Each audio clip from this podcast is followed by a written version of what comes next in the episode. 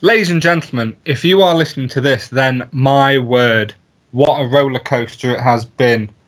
I am joined today by one of the most awesome people that I've ever met. And if you, in the last year, have paid any attention to anything, you will have heard of Wota of the Round Table. And if not, then you need to go and search for that now. It'll change your life, I'm telling you.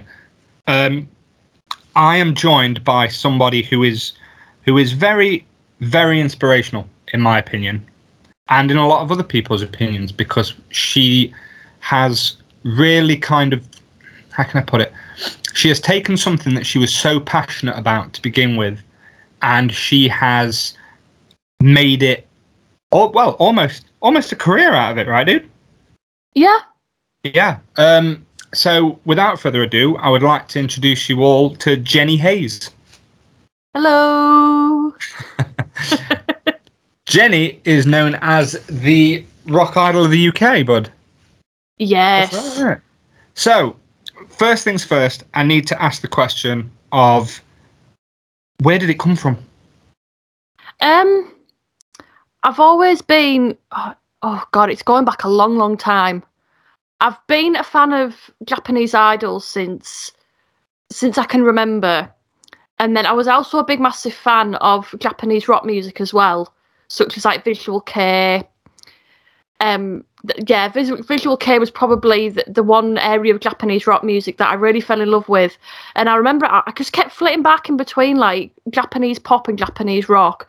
And I thought I'd really love for there to be like a combination of the two. So once I started doing like idol stuff, um, it was it was kind of hard to kind of find a little niche that I thought I could fit into, but also really really enjoyed. So then the last couple of years, I mean, as you know, you're a big massive fan of them as well. There's been a lot of alternative idol groups um, coming out of the loop in Japan. Um, like Necronomidol, Passcode, Baby Metal, etc. And so when I'd seen performers like that performing, I was like, oh, I can do this as well. Um, be an idol, but also do rock music as well. So that's where it's all come from. But it's also a kind of genre of music that's really, really popular here in the UK. So I thought, why don't I just mishmash everything and just create something wacky out of it? you know what I mean? Yeah, yeah, absolutely. Yeah. And and the thought of kind of like where that came from, what's been amazing is it's it's not the it can't be the easiest decision. Like it's easy for kind of those of us who are into that kind of scene and into the music and stuff. It's one thing being a fan or you know enlisting to it on its own, but but to kind of think to yourself, you know what, Th- I want to I want to do this. Yeah. I mean, it's I I started off as a fan, you know, like you and others that I know, um, really, really enjoying listening to the music, going to shows, interacting with them on social media. And I've always been someone who's really, really enjoyed performing and just the fan interactions that they have and just their passion for the music that they perform. It it made me want to be a part of that as well. So now that I'm kind of part of that scene in a way, you kind of have like a different set of eyes with it. Um, so instead of just enjoying music, I kind of use it as research into what I can do next and what I can kind of explore in different ways, such as social media, different kinds of music, that kind of thing. So I guess I'm I'm a consumer as well as a creator of the content now. Of course, which is amazing because it gives you kind of both angles Yeah. of, of the you know the business kind of thing. Um, can you remember the moment when you realised that this was for you? You say that that you were always into performing. Did that start from a young age? Um, God, I've been enjoying singing as like as far back as I can remember. Um, I think it was like as early as like age nine. I would just put random CDs into the CD player, and I, I, I mean, I was born in '94, so I was, I was at that prime good age where there was this like '90s pop boom, such as like NSYNC, Britney Spears, Christina Aguilera, and I just, I remember watching all of these performers doing these like brilliant like performances with the dancing and the singing and everything. And i just found it really really fun to do. So that was kind of like my kickstart into loving singing. And then obviously as i've grown up like everyone does listening to different genres of music. And then i grew up listening to more pop punk music like Fall Out Boy, Panic at the Disco, All Time Low, etc.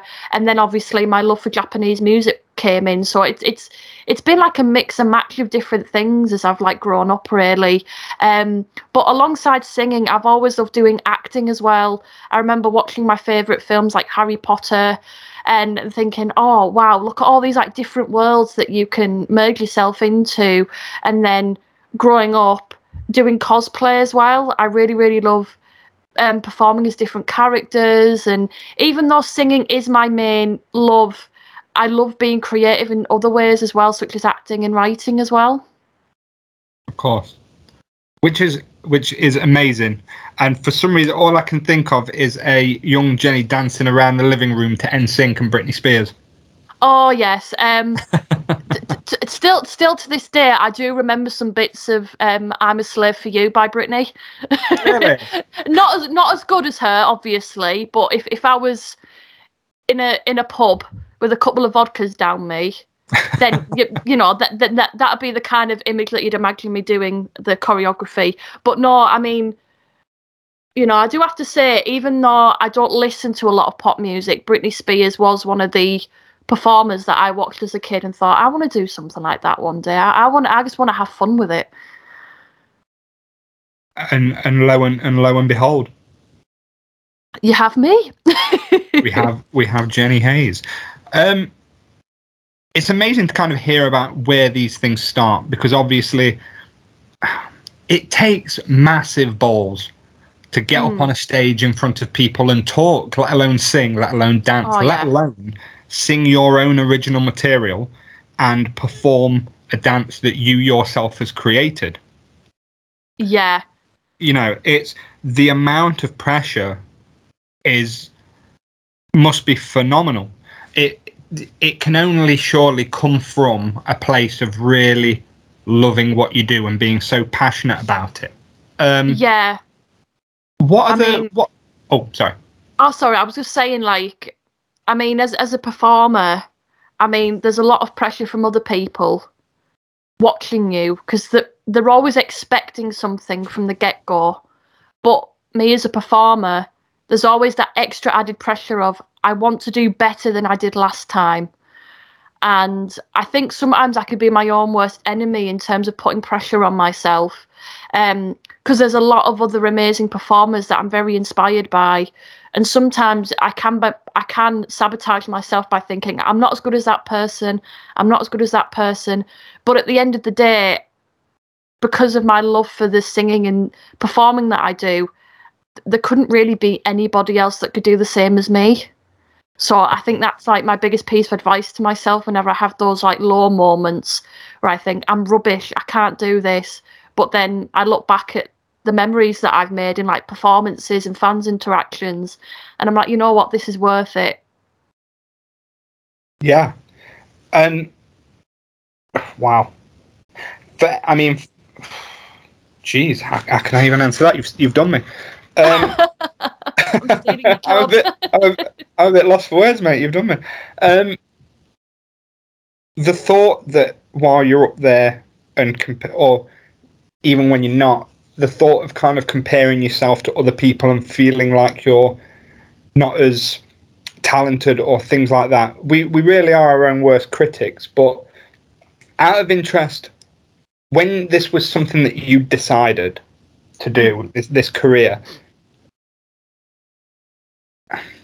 who did you compare yourself up against at the time, or who did you most want to become? Um, I guess it was more of the community that I kind of originated from online. Um, I know we've spoken about it a couple of times before about the overseas idol community. We kind of touched upon that a little bit when we did our Wota of the Round Table. Yeah. Um, and just to just to like put it into a nutshell, people who haven't heard of that community before, um, the overseas idol community is it's a collective of different idol performers from outside of Japan. Um, because even though the idol movement or genre, however you want to call it, originated in Japan. It has um, translated itself over well into other countries. And so when that first became like a niche thing that people were interested in over in like the UK and the US, for example, a lot of it was online because there wasn't an awful lot of resources such as events that we could perform at.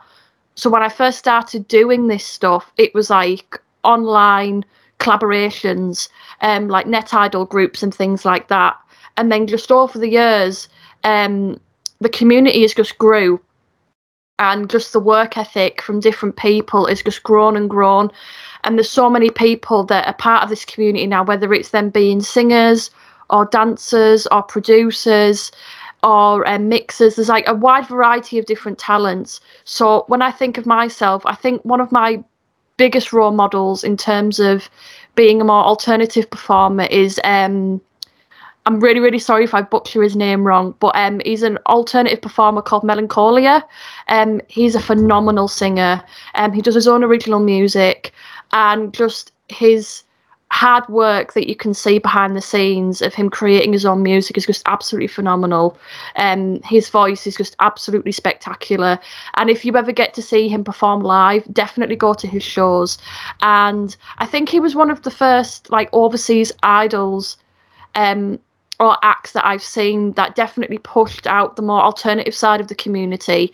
And I've been wanting to do it for a while before then, but I didn't really know how to kick it off um, because I was a bit scared of if I was to do it before other people because then the that the be the added pressure of you're the one starting it, so you've got to keep it going and keep that high standard. But with Melancholia, he's just set this like really, really good um standard for other alternative idol performers to follow and i think that kind of helped me have more confidence in doing the kind of genre that i wanted to do while still being a part of this collective of people that do all sorts of different genres it's amazing mm. the when um when you were finding that um i can just kind of all all i keep thinking in my mind is I can just kind of imagine that that was what kind of what lit the spark, or there was something that made you go, "This is the community for me." I mean, we yeah we have spoken a lot about the community in the past and stuff, but obviously not on the pod on this podcast as such. But, yeah. Um, for the most part, it's a very welcoming community. So oh, when yeah. when you first kind of made that step into becoming an overseas idol or an idol. Um, how did you find the interaction within the community? Um, I oh god, uh, it was way back in. Gosh, I can't remember exactly what year. I think it was round about like 2010, 2011 was when I first started getting into online idol activities. So there wasn't an awful it was a very, very, very, very niche community. So there wasn't as many people in it. So it was kind of hard to kind of have that community feeling at first because I, I made my debut in an online idol group at the time called KRP28, which was inspired by, you know, the AKB formula with the three teams and everything. And obviously, because we were all doing it online, obviously it was very, very hard to create music to such a high standard and so obviously when people kind of saw that there was this online idol group um, a lot of people looked at it and sadly with the internet you get a lot of people hiding behind screens and throwing a lot of um, negativity your way so sadly when i first started within the community there was a lot of negativity because the concept of somebody outside of japan doing idol things seemed a bit dodgy at first because you fall into this territory of cultural appropriation. Are you taking the mickey out of Japanese artists? Only Japanese people can do Japanese music, etc. So it was kind of having to shut off them negative comments and kind of just keep going with it. Um, because if it wasn't for people kind of doing what they want to do and ignoring the hate comments, we wouldn't have this big, massive community that we have now. And even then, now because the community is so big, there's a lot more resources um, for people to look at in terms of how to be an overseas idol but without appropriating a culture um, and taking taking the piss out of the Japanese music industry as well, if that makes sense. Um, so, because for me as a UK performer, I'm from the UK, so when I perform in the UK, a lot of things that I do, a lot of people do find strange, but it's having that um, stance of educating people as well as being educated as well. So I'm teaching people new things, but then I'm still learning as well. Absolutely. It's and it's amazing that kind of like even now after all these years you can still kind of find something where you can try and fine tune or improve some part of your performance that you might think, you know, oh, maybe I'll try this, maybe I'll try that. It's nice that it's kind of like not so cut and dry and it can be everything you want it to be. Mm. In terms of kind of like when you were saying about starting out in the community and, you know, worrying a lot about kind of how you might be perceived in Yeah. terms of like you know as an overseas. Um, have you, in recent times, have you taken a minute to kind of actually congratulate yourself one for doing it in the first place, being one of kind of like you know the first people to kind of get involved in this, but also have you stopped to think that maybe you've done so much to help that community move into where we are now. You're, Um, you're one of essentially, dude. You're one of the pillars of that movement. Big leap forward. I've never actually thought about it really. I've just kind of see. I've always looked at other people and been inspired by them rather than thinking I've inspired other people. Really, um, no, I've never actually like sat and thought about it. I mean, I I do have like um people at conventions and things um approach me and say, "Oh, it's really amazing that you're doing this kind of thing. You have a lot of courage to do it." um, I've had like kids approach me and say, "Oh, I really want to do things like you do because you just had fun with it." Um, but no, I've never really like sat and thought about me building up the community because I've always felt like I was part of it. So I've never really thought about that really. Yeah, which is understandable. I think not a lot of people give themselves credit for Hmm. kind of like because yeah, ultimately the two major things are you went from being inspired by somebody else to being the person that now inspires. Um, yeah, and it's important to kind of appreciate that or to to kind of hold that in well sorry to keep it because you deserve that do you know what i mean and you need to kind Yeah. of remind yourself that you've done so much good for it and there'll now be you know other people especially people in your audience and all this that and the other and are seeing online they'll be thinking wow you know she Yeah. she's doing an amazing job and now they want to do it Yeah, I mean, I, I, I- I mean, I do have to say, I think like one of the biggest things that I kind of need to like hammer into my head is to just when I finish something, whether it be a performance or a music project, to just sit and look back on it and think, I did that. Whereas when I finish something, I always think of, all right, what can I do next, rather than actually looking back on it and appreciating it. Yeah. I think I think you always think to yourself, I'll do all this now because then in the future I can look back at it and appreciate. And I don't think that's how it works. I think No. as a creative, you kind of your first instinct from the people I've spoke to, your first instinct is every time you make something, it kind of lowers itself in value because you're always wanting to do something better. Yeah. So so you kind of always see everything. The the problem with that is you always see everything before as not as good by default. Yeah. You know, Yeah, I agree. out of um, out of interest, can you remember your first performance? My first performance, um, in terms of other performances, Yes. it was at an anime convention in London, and it was Wow. a group performance. Um, it was that there was, I, I believe there was five of us performing, and it was Um, as I'm, I'm part of an idol group called One Wish, but originally it was called Crystal Rose. And we made a debut, and I remember it was probably one of the most um, one of the most educational experiences of my life because it really set in stone how much work goes into a convention performance. Um, I, I think three of us were from the north. Um, the other half were in London, so it was all coming together to learn dances that we'd all learn separately.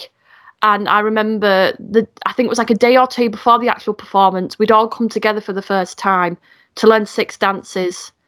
Um, we all knew our solo parts, but we only had a small window of time to get the um, the formations down.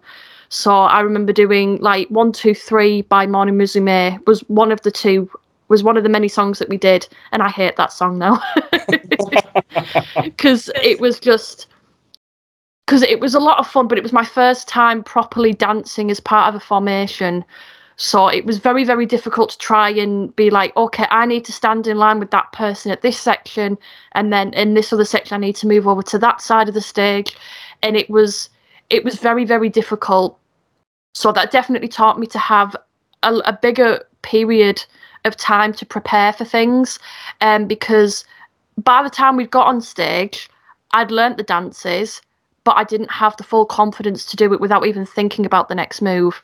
So um, when I watched it back, I laugh now because even though I've got the moves down, you can see me looking at the other members to think, "Oh shit, where am I going next?" um, so it was it was a fun experience. Like I can never like look back on it and think, "Oh my god," as if I did that. Because I think if it hadn't been for being a member of that group, I don't think I would have had the confidence to perform as I do now um, because I'd seen performers. Um, have you heard of Becky Cruel, the Um, J-pop dancer? I haven't, I'm afraid. No. Um. Uh. Right. So, um, Becky Cruel was um. She was a girl from the Isle of Man who became quite famous in Japan for doing dance covers to J-pop, and from that she kind of got like her own like little niche audience in the UK as well as overseas, and she do like a lot of like UK I, uh, UK performances at conventions such as Hyper Japan and MCM. And I remember watching it and thinking, oh my God, I really want to do something like this, but I never really had the confidence to do it. So when the group that I was part of, we all decided to do it, I was like, oh my God, I'm finally getting to do things like these other people have done.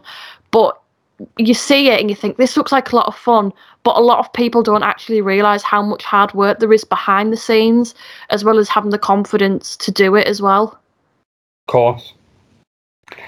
And you're right. You're right. I think as as an audience member, let's say, when I'm looking at somebody up on stage, my natural instinct isn't to think, "Oh my god, they must be shitting themselves," Yeah, you know, uh, because the the level of conf, in my opinion, the level of confidence is already quite pronounced in the fact that you're already on that stage. yeah, So the fact that you're already on that stage, I think you will always have the benefit of the doubt from the audience anyway, because not one of us would want to be doing it. you know, Um, yeah, not not one of us. If anything, you'll go fucking hell, they're brave. But um, yeah, but no, I think it's the it's the curse of overthinking, isn't it? It's the curse of Yeah. kind of thinking, oh, what if I, you know, mess. YouTube is full of like you know professional idols, you yeah, know, um, fucking their stage show up and all this, that, and the other. But we always kind of worry about it anyway, don't we? yeah. I mean, there's been plenty of shows where I've gone up on stage and I think nobody's going to like this, but then I, ha- I kind of have to hammer it in my head that the audience that are coming to sit in front of the stage know that you're about to perform. You've promoted yourself before your performance, so they know what they're watching. Um, but you still have this little niggly feeling in your head of what if I mess up on this song? Um, what if I miss this dance move or forget the words to certain songs? And it has happened. Like I've had shows where I've spent months and months and weeks and weeks hammering down every single song, how I'm going to perform it, and then it'll get to be on stage and you'll forget a song. Um, but I just try and instead of just standing and freezing, I just I move on to the next bit and just have fun with it. And I've had performances where I've messed up, and people have like come over and said, "I've really enjoyed how much fun you had on stage." You know, they've forgotten about the mistakes that I've made, and they've just seen how much I've enjoyed it, and then they've enjoyed it as well. Because if I watch a show and I see that the performers are not enjoying it, I'm not going to enjoy it myself as an audience member. Of course. And that's it. But it's lovely that kind of people come over and give you that feedback. Um, Mm. I suppose that's the thing is if something doesn't work out or goes wrong on stage, I suppose it would only be, in that moment it would only be the you that knows. In, like, Yeah. in the immediate. I suppose if you freeze and you panic, then it kind of becomes obvious. I think if it, if it was me, Yeah. I think I'd, I'd, although it wouldn't be because I'd be terrified. But Yeah, some part of me, the little confident part of me, would think yeah. that I'd like to just turn around to the mic and go, "Oh, fuck that up." but I, I am kind of lucky in like my background because I did do um, performing arts at GCSE into college, and then I actually did it at university level. And um, even though they taught us all the different things of how to be actors and stuff, one of one of the most important things that they always taught you was how to improvise, and that's something that I have like ingrained in me now. So if I've known I've made a mistake, I have that um, that flame in my head that just ignites and just improvises the next bit. Um, I remember doing a song where there was it was simple choreography, but it wasn't too difficult. But I'd missed it, and I knew I'd missed it. But I was like, you know what, just and I think I made up the next move. And then I remember getting off, and somebody said, "Oh my god, I really enjoyed watching that." And I was like, "I've improvised half of it." And they said, "I didn't even realise." So I was like, "Oh, thank God for that." You're extremely creative, though. I mean, you only kind of have to stop listen. Aside from your actual performing and your music itself, you only have to kind of go and listen to the Wota podcast to to know that you've you've always kind of had that spark and you're able to work on your feet. And it, we we can be very improv. You can be very improv. Yeah. Um because sadly I'm one of those people that always I'm more pessimistic than optimistic. So if anything bad does happen, I'm always prepared. But at the same time, if anything good happens to me, I still like revel in it. And I'm like, oh fuck yes, I've done that. Um, so even even though sometimes people think being pessimistic is a bad thing, it keeps you covered in all sorts of different situations that could happen. Yeah, it it works for you. Yeah, Wow. So you remember you are a member of One Wish. Yes. Um, do you can you see your envision yourself remaining in the group? Is it very much a, you know, we will do this until we have enough one day. Meanwhile, doing solo on the side. Um, I definitely think it's something that I'll always continue to do as a side project. Um, I mean, when One Wish first started, there was there was like five of us, and now there's only three, because obviously with idols, lives like li- our lives change. We move on to different things, and so there's only three of us left now, which is me, Grace, and Holly, and we still keep in touch. We're really, really good friends. Um, I still collaborate with Holly um, for dances. I still see Grace a lot because she does staffing at different um, anime conventions. But we all have our own little separate idol projects going on. So I think even if One Wish wasn't active for a long time, it's always something that we'd always go back to. Um, and I think our last proper full performance altogether was before the pandemic. So I have to say, like COVID and everything, it's it's really affected how we've worked as a group because then obviously our lives have changed. Um, Grace is having a baby. Oh, Um, congratulations! Yeah, so she, you know, obviously she's very, very busy with that. Holly's studying to become a doctor, which Oh. is absolutely mental. I've seen if you- if you look on her Instagram stories, she's doing like so much like research in her masters, and I'm I'm absolutely like blown away with just how much of a brainiac she is.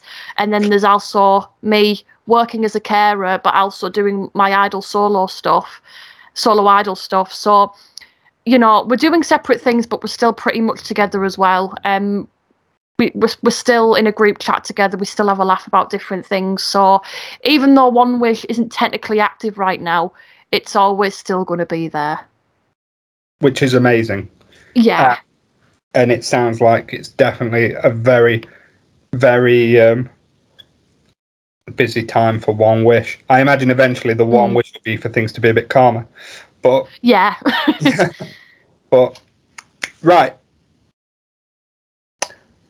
Before we move on, I Mhm. want to say your idol work is amazing. oh, thank you. You are definitely, and I'm not just saying that because you've paid me to. The um, no. I, I would I would very much I think you would definitely be somebody, Jenny, who should have her own documentary. You know, like because you Hmm. do like YouTube things and you do live performances and stuff that are streamed anyway. I Yeah. think you'd be amazing, especially with like your your acting skills and stuff like that as well. I think you are definitely somebody who should have like a a documentary of you like preparing for a a performance or like a an appearance somewhere. I think that'd be amazing to kind of just hear the thoughts and the planning and the stages that you kind of go through Yeah. and get there. Is that something Yeah. you've ever thought about? Um, I mean, one of one of my goals for this year was to, alongside doing my performances, like do vlogs as well. You know, like for more interactive content on my channel and stuff. Um, but in terms of like documentaries and stuff, um, I've always I've always been interested in kind of doing that kind of thing because there's been a lot of other artists that I follow. Um, like for example, Taylor Swift. She's done like documentaries about like behind the scenes of her making music and stuff.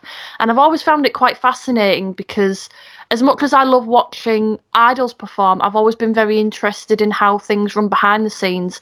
Um, so I've also seen like AKB48 documentaries um, behind the scenes of how the idols have worked and how they've made their um, promotions in terms of um, the elections and stuff. So yeah, I think that'd be quite fun to do. I just wouldn't know how to go about actually doing it though. You'd wing it, mate. I'm sure you'd find the way. I'll Sure find a way. the Um, right, we will come back to this. Something that you mentioned. If this is something that you can't talk about, feel free to let me know. We will move Yeah. straight on. You mentioned being a carer. yes. Obviously, it goes without saying that the last two years have probably been the hardest possible time in that industry. Oh yes.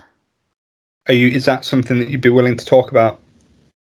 Yeah. Um I mean obviously there's a lot of different sectors of the care industry that's been heavily affected.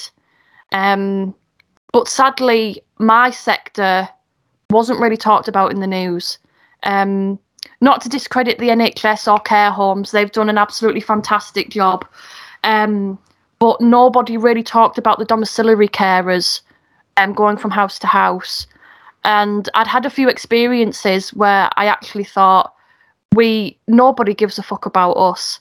Um, I remember going into different houses and we didn't have PPE, like the, the right the, the proper amount of PPE. We'd have like the generic gloves, but we wouldn't have aprons and masks. And I would go into these people's houses thinking, I don't know whether I've got COVID. I don't know whether the people I'm looking after have got COVID. So it was a really, really scary time. Um, I remember looking after um, two people who had both come out of hospital. They both lived together. And within two weeks, um, one of them had passed away.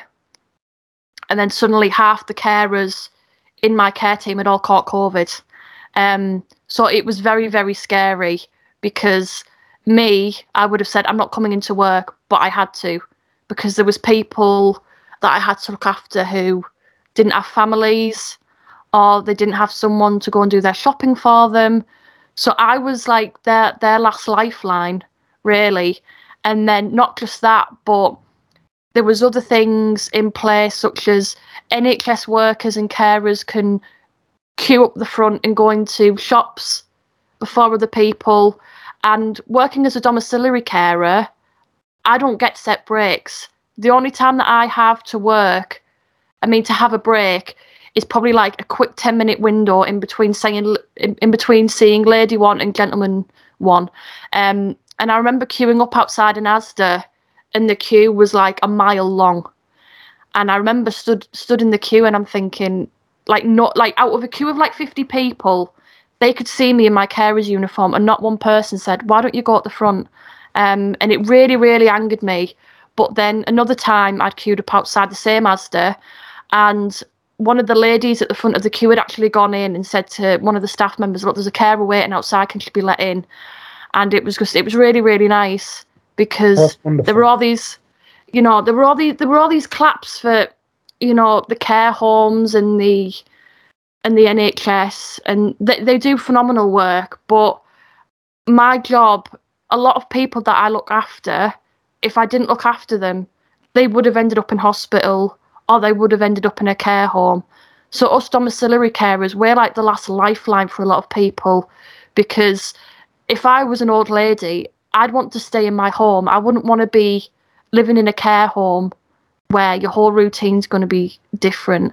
Um, so it, it was it was very very hard, um, you know. And then obviously w- when the news is saying, "Oh, the NHS have done amazing, um, the care homes have done amazing," I'd just sit there and think, "What?" Like, I'd feel a bit diminished sometimes because I'd get up at like six o'clock in the morning, start my morning run at seven, and I wouldn't get home till like eleven o'clock at night because I'd I'd finish a shift at ten, but things would always happen where I'd run past the call time and I couldn't exactly leave the person that I was looking after.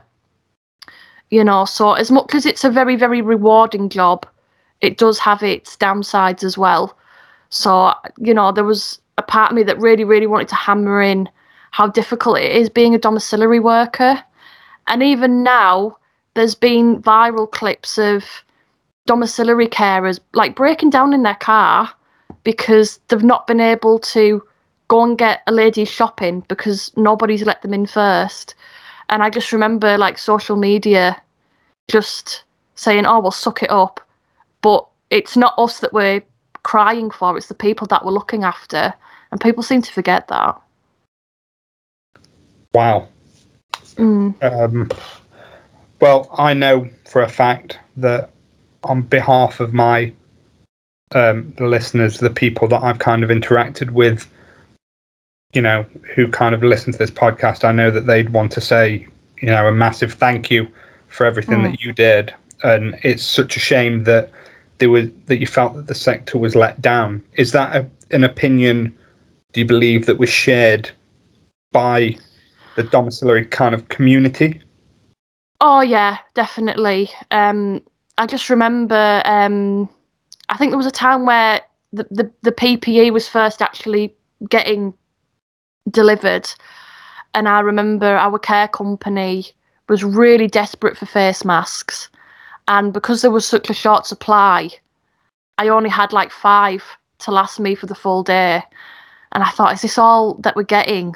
And it was it was it was it was upsetting like within the domiciliary care community we just we were just absolutely horrified at just how badly we were treated um you know, obviously each care sector was under the strain, but you know, domiciliary care. I think we were one of the last afterthoughts. Really, I could be wrong, but that's just how I felt, and we were just desperate. I remember our actual company actually posting into the community: is there anywhere that we can get free face masks? Um, because we're we're looking everywhere to get them, but we can't find them anywhere. And I remember one lady God bless her, she actually handmade like a load of um, ha- uh, face masks for carers to wear. So we had our own like um, specially made embroidered face masks that we could wear, wash, and then take back out again the next day for work. Um, wow! You know, so that was really really nice. It, it was it was it was so lovely. I didn't even know this lady.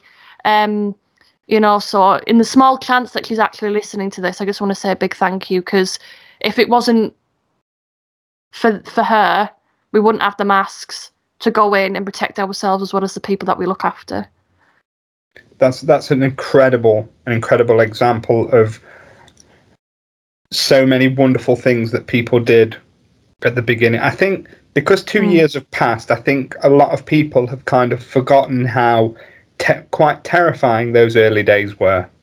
Oh And yeah. even you know, I say early days. I mean, to some degree, the whole situation is still, you know, quite frightening now. Even yeah. though obviously supposedly better prepared, but in those early days, you must have just felt like cannon fodder.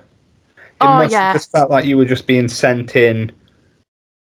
With, yeah, I mean, it, it, it, it- was it was really scary because, I mean, d- diseases happen, but this was the first time where something on this scale was happening. And I remember the first time it was it was all announced on the news. I, I was naive like everybody else to think, oh, it won't come over here. We've got the NHS. We've got all these different um, medical things. We'll be absolutely fine. But then obviously once the lockdown started happening, I was terrified because I, I didn't know what was going to happen from one day to the next. And then going into households where people were isolated, they were asking me, What's happening? Do you know what's happening with COVID? Do you know about the lockdowns? And I and I, I, I felt really bad for them because I couldn't give them the answer that they wanted because I was in just as much of a loop as they were. Um, you know, I don't know when we were next going to be out of a lockdown when we'd be able to take masks off again. It, it was just really scary because, I mean, sadly, I mean, I'm going into politics now, but our government were just, they were changing their minds every five minutes with different um, guidelines. And it, it was, it was, it was hard to adjust all the time because I'd get used to doing it one way and then I'd have to do it the next. And then obviously looking after people with, with dementia, for example, it was scary for them because it was, their whole routine was like uprooted and uprooted again and again and again, and it was terrifying. Yeah. Absolutely. How is how is the sector two years later? Um, I'd say it's a bit better now that um, guidelines have relaxed, but um, in terms of the sector that I work in, I don't work in domiciliary care anymore, but I do work as a support worker. So I deal, so I still look after people in their homes. Um, but the the place that I work, we're still very much on the ball of, even though lockdowns are not going to happen anymore and masks are going to be relaxed and stuff, we're pretty much on the ball of we're still going to keep going with what we're doing. So we still have to have like regular tests. I have to take one COVID test a week and then three lateral flows a week, and I still have to wear masks and things. So even though everyone else is moving on, like working in shops and things, not having to worry about masks, I still have to worry about it. Of course.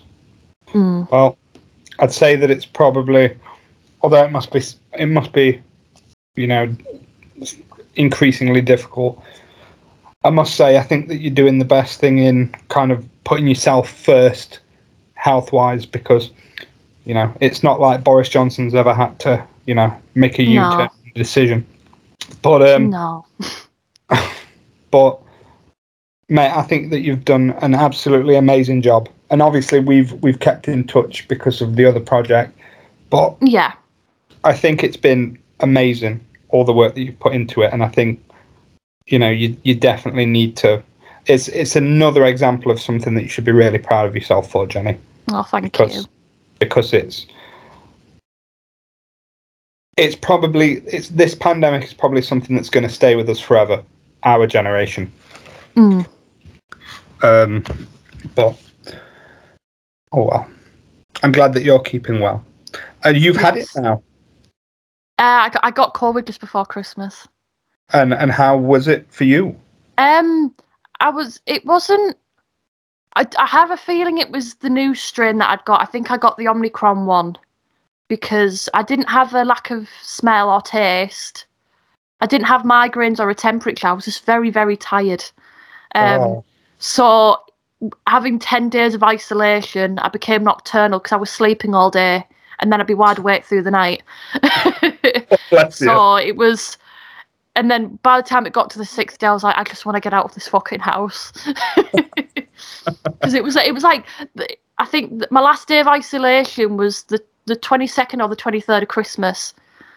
So I was like, oh, I've got to spend the next two or three days now rushing around getting everyone's Christmas presents. And I still managed to squeeze in a cinema trip to watch the new Spider Man film. So I was happy I, I got to see it before Christmas. Um, but yeah, I, I just, I mean, I wasn't going to be one of those people that thought I'm never going to get COVID. I, I got it just randomly out of the blue.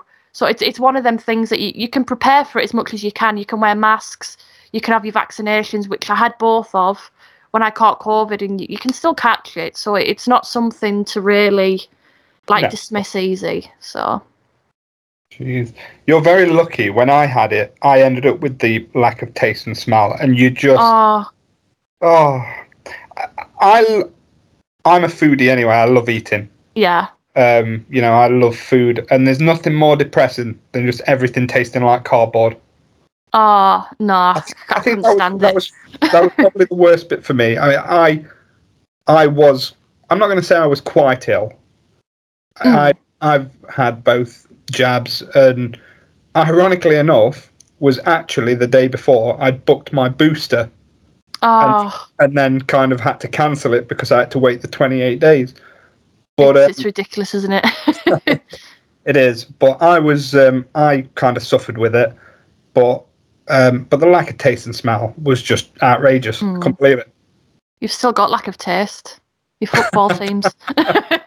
Oh, oh, Here we go. yeah. There you go. I'm I'm I'm glad that it took me getting COVID for you to be able to make that joke work. I like. Yeah. I have to make you suffer first before stabbing you even more with it. Yeah. And for anybody who doesn't know, um, Jenny is referring to the fact that I'm a Liverpool fan, which you would know. yeah. if you Listen to Wota of the Round Table. Stop. Not to be fair, you, you, and it could be worse. You could be a. Man U fan. It could be worse. You could be a Man U fan. Oh, COVID would have killed me if uh, if I was. Yeah. And you know what? It'd have been right too. But anyway, moving on. Mate, I think that it's absolutely amazing what you've done, and your idol work as well is absolutely incredible. Can you tell me, um, because we we kind of we, we're coming to the end of the episode, yeah. can you tell me what you currently have, what what you're currently working on? Um. Oh, this will be the first time I remember announcing it. Um, Oh, wait, wait, actually. wait, wait, wait, wait, wait. So, so What? don't announce anything secret. I mean, just you know, you, we can be vague. I don't want to steal the thunder. When is this going out? Um. Oh. So probably, I'd say this weekend. Right, So- that's absolutely fine. Um, I'm going to be releasing a new single in February. Oh. Yes. Um, I won't say anything too much about it, except it's a lot heavier than Kawaii Killer, Wow. but it's still a pretty fun track. And I'm going to be performing it for the first time at London Anime and Gaming Con, which is going to be my first gig of 2022. Um, I'm going to be doing like a little mini concert there. Um, I think it runs the 12th and 13th of October, uh, February. I, I don't know why I said October. 12th and 13th of February, um, in Novotel, West London. Um, if you're in London, come along. Um, there's not just me performing. There's also a wide variety of different acts performing as well.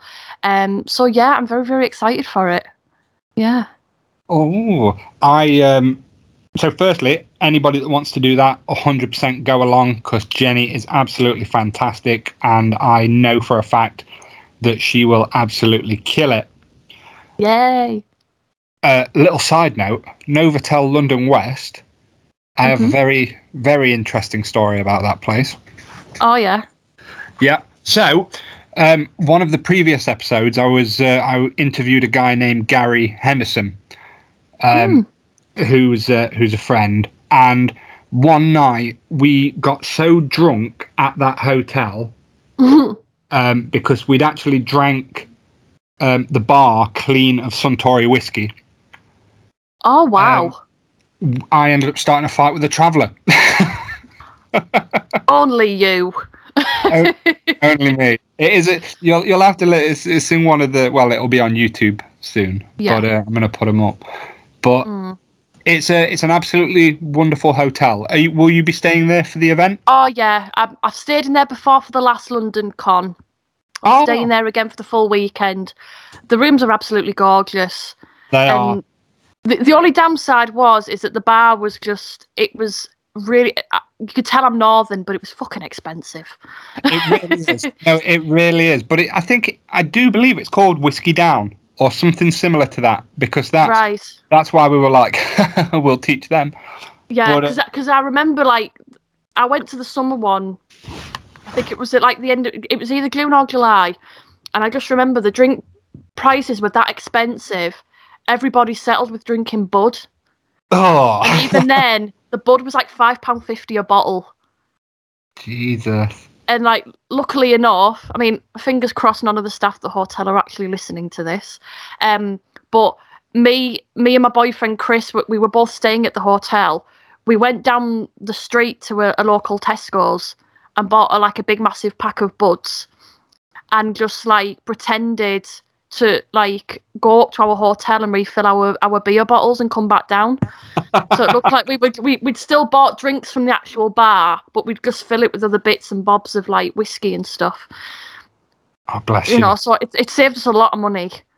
And you have to do that. Fuck them. If they're charging you for it, if they're charging Yeah. that amount of money, then you know, Yeah. them. But um, but Jay, I hope that you will have a wonderful time at that. I can't wait to kind of see and hear all about it. I'd love to be there, but I'm very obviously overwhelmed at the minute with other things. I know, but bless you. um, but it has been absolutely amazing to have you on, Jenny. Um, Oh, it's been an absolute pleasure. thank you so much. That means a lot. Um, this is the first time, kind of, you're the first guest back on. The last, Woo! The, the last episode I did on this podcast was August of 2020. Wow. So you, my friend, are the first and the best way that I could have restarted this.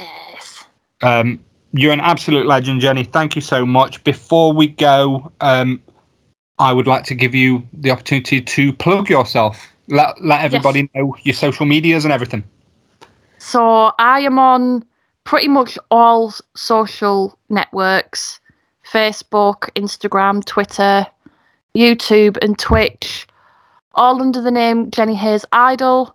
I also have a website, jennyhayesidol.com, um, where you can keep up to date with music releases, performance announcements, as well as my own merch on there. Um, I do sell my merch at conventions, but I also sell it online and it's available worldwide for anyone to purchase. And if you do buy any of my merch, all of the money from that goes straight back into my projects. And so if if any if anybody wants to buy merch, it's a big massive help and keeps me going with creating amazing content. So thank you. Ladies and gentlemen, you heard it right there. And get yourself over there. Learn about Jenny. Listen to her music. Support her. She really, really does deserve it. And you guys deserve to listen to some great music. Jenny, thank you again. I really appreciate it. Oh, thank you.